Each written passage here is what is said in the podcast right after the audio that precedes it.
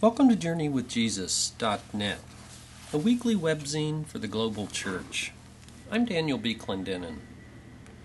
My essay this week is called America's Next President Beware of the Battered Wife Syndrome. it's based upon the lectionary for Sunday, November 9th, 2008. The luck, of, the luck of the lectionary this week features Joshua and a story about the transition of political power in Israel. It's a remarkably salient text as America votes for its next president. What might we expect from a new president? What might we hope?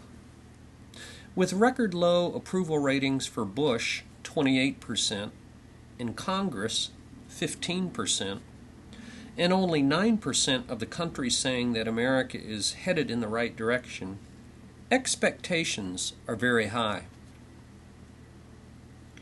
The bloody book of Joshua begins with the death of Moses and the ascension of his aide de camp. The first half of the book is a triumphalistic history of military conquest. The second half details the division of the conquered lands among the 12 tribes of Israel.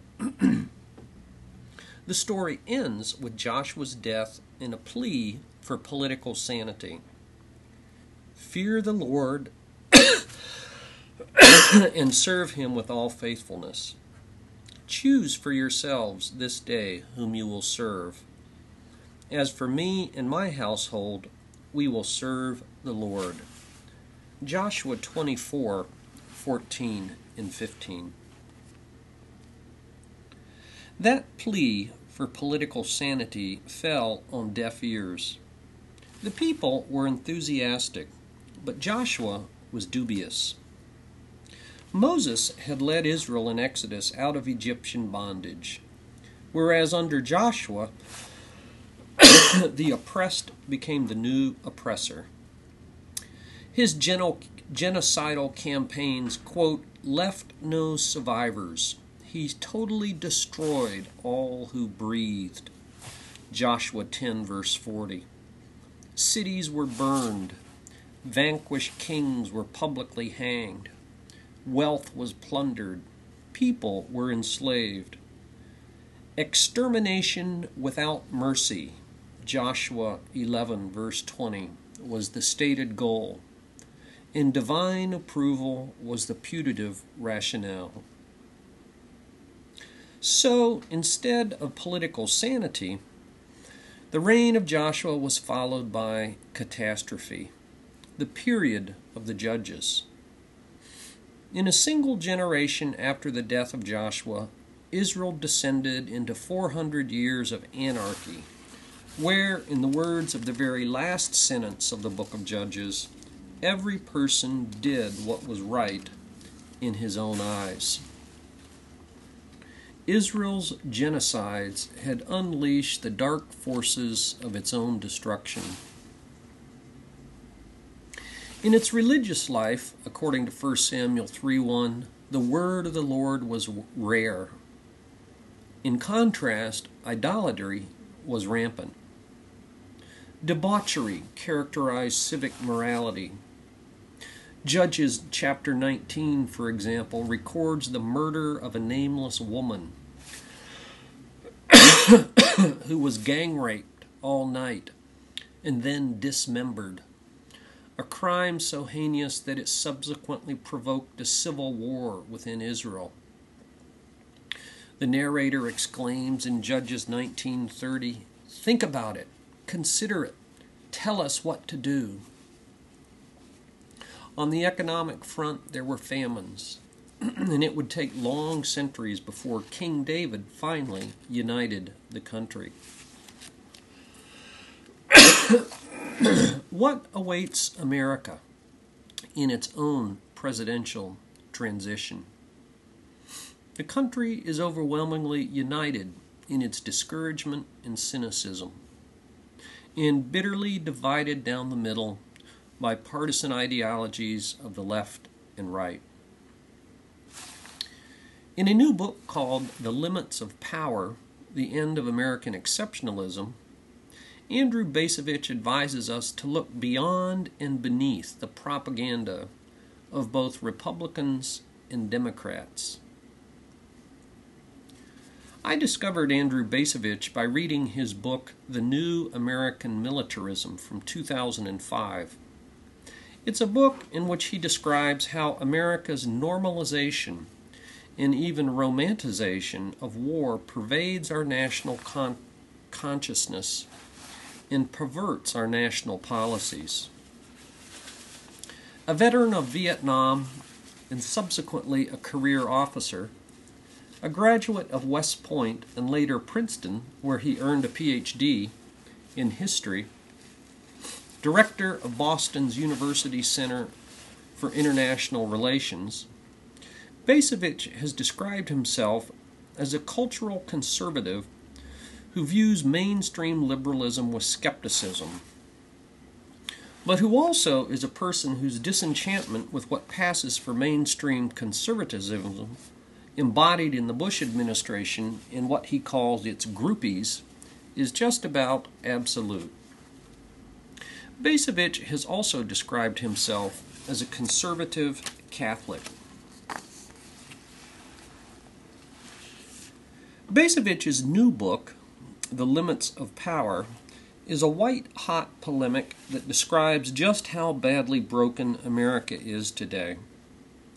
His prophetic ire finds some vindication in that the book was published only a few months before Wall Street imploded. You might argue that he doesn't say much that's new, but you would be hard pressed to find someone who says it with such passion, erudition, eloquence, and sometimes even sarcasm. The end of the Cold War was thought to have ushered in a long peace, with the sole superpower arrogating itself to the task of reshaping the world in its own image. In reality, says Bacevich, in the aftermath of 9 11, the Bush administration initiated a long war against global terrorism that is now a permanent condition. This is a war, says Bacevich, of no exits and no deadlines. This long war in general, and the Iraq War in particular, have laid bare deep contradictions and dysfunctions in America. The root of America's crisis, he says, rests in a facile notion of freedom. For most citizens, freedom means the sacred right to consume. But this misguided, unexamined, and sacred tenet has led to what he calls three interlocking crises one, economic and cultural, two, political, and number three, military. After a brief introduction, he devotes one chapter to each of these three crises. The cultural economic crisis expresses itself in wholesale profligacy, a relentless personal quest to acquire, to consume, to indulge, and to shed whatever constraints might interfere with those endeavors.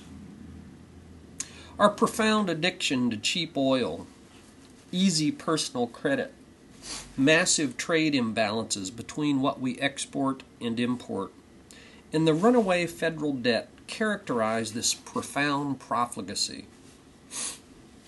In politics, we've witnessed the concentration of power in the executive branch, the deterioration of meaningful checks and balances, a feckless and dysfunctional Congress, and appalling incompetence in overall government.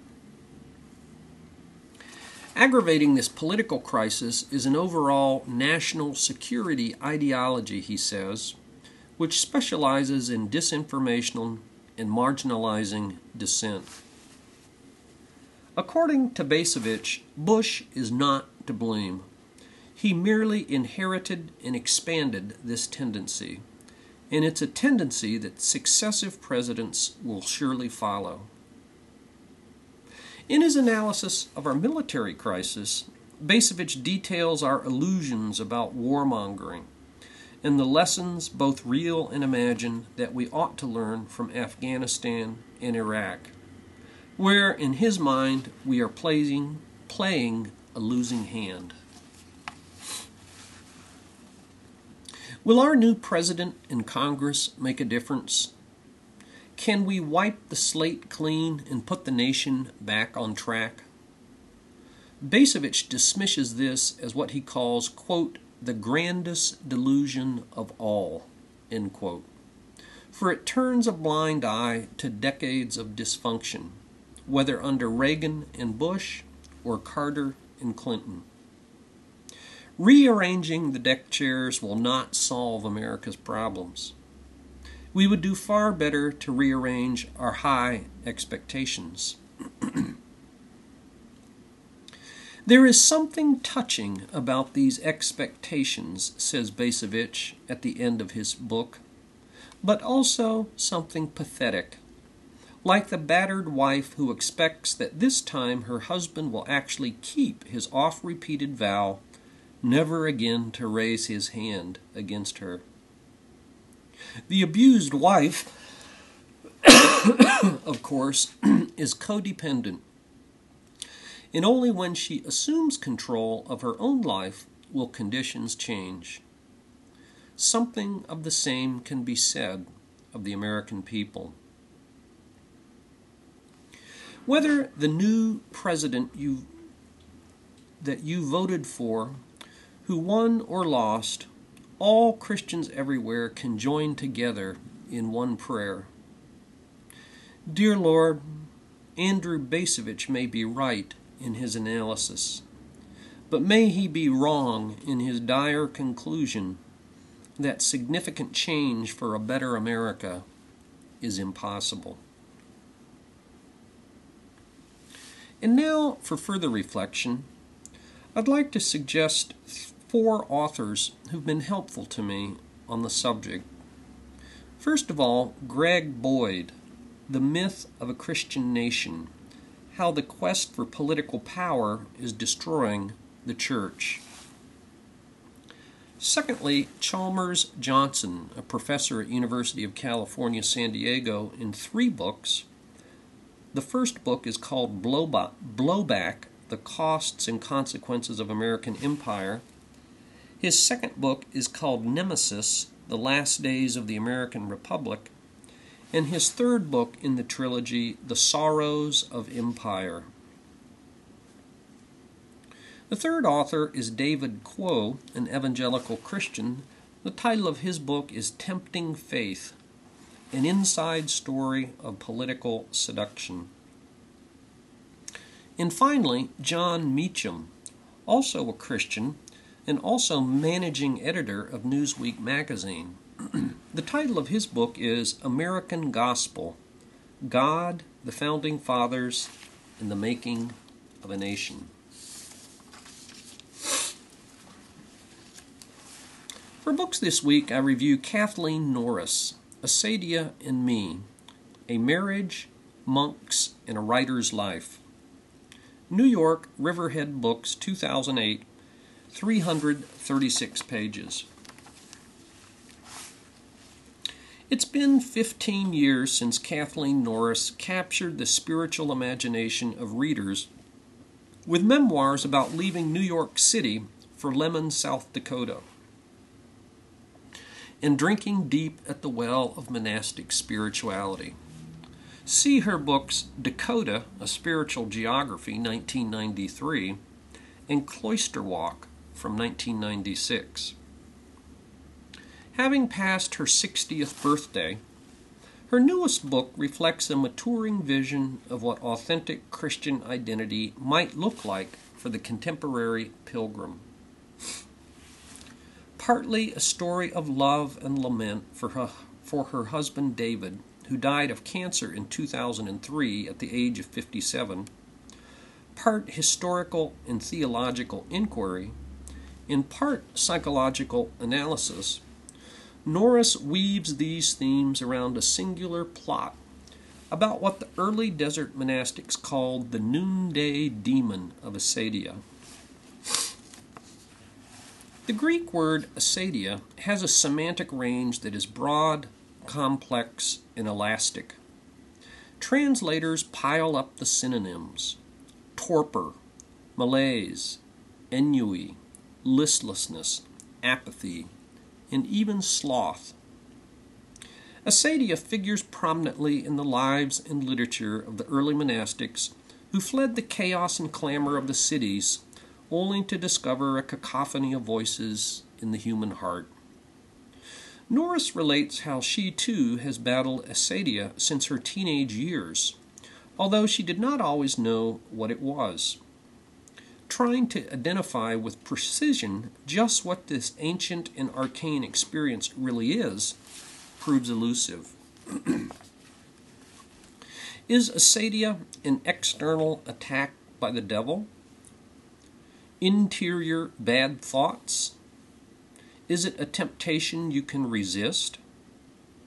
How do personality types, your inherited neurobiology, family of origin, and the insights of developmental psychology on age and stage inform the analysis?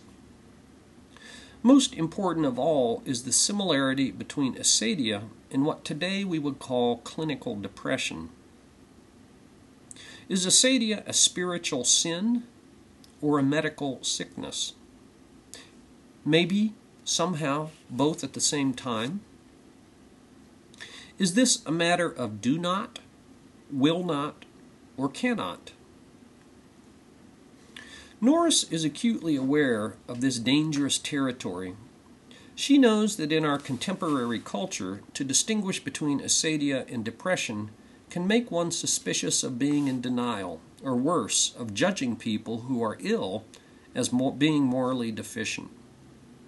She admits that teasing out distinctions is murky, and she wants to avoid what she calls the false assurances of either or thinking.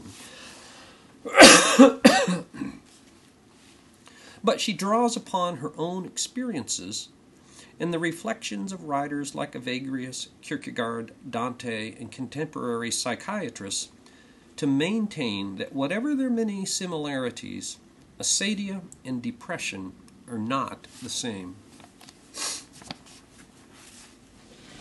Readers can judge for themselves whether Norris succeeds in her task. At times I thought of the joke that when all you have is a hammer, every problem looks like a nail.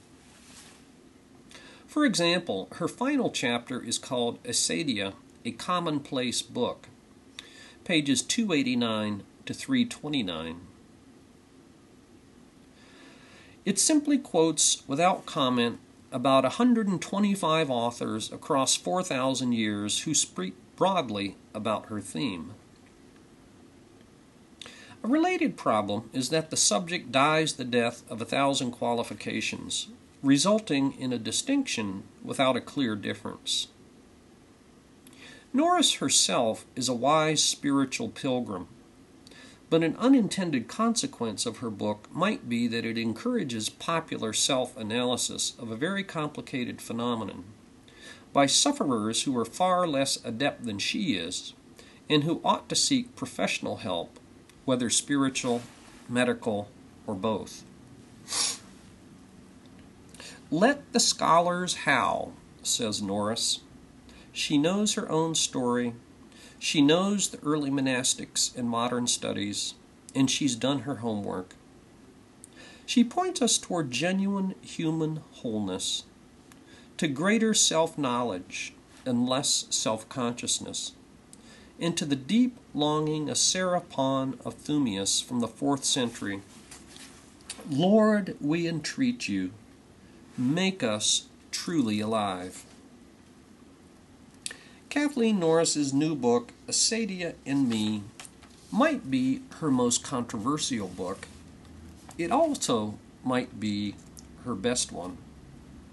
As I write, it's number 15 on the New York Times nonfiction bestseller list. Kathleen Norris, Acedia and Me.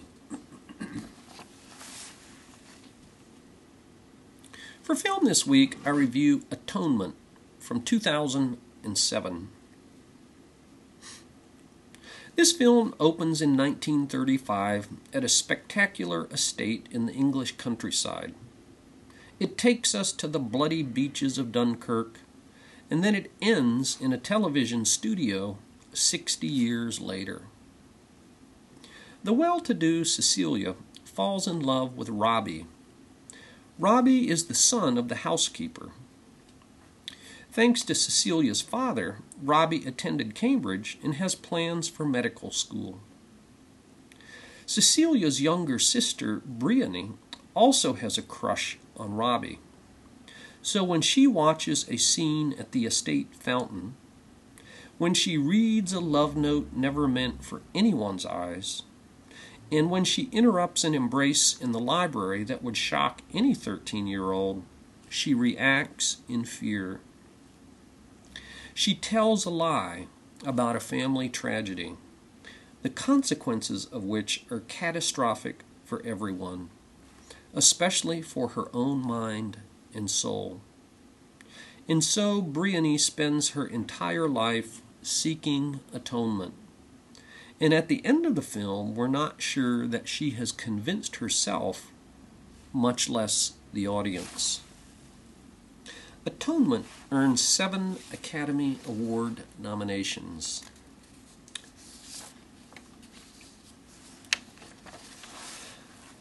And finally, for poetry this week, with America's presidential election, we've posted Credo by Daniel Berrigan. Daniel Berrigan was born in 1921. I can only tell you what I believe. I believe I cannot be saved by foreign policies. I cannot be saved by the sexual revolution. I cannot be saved by the gross national product. I cannot be saved by nuclear deterrence. I cannot be saved by aldermen, priests, artists, plumbers, city planners, social engineers, nor by the Vatican, nor by the World Buddhist Association, nor by Hitler, nor by Joan of Arc, nor by angels and archangels, nor by powers and dominions. I can be saved only by Jesus Christ. Thank you for joining us at JourneyWithJesus.net for Sunday, November the 9th, 2008. I'm Daniel B. Clendenin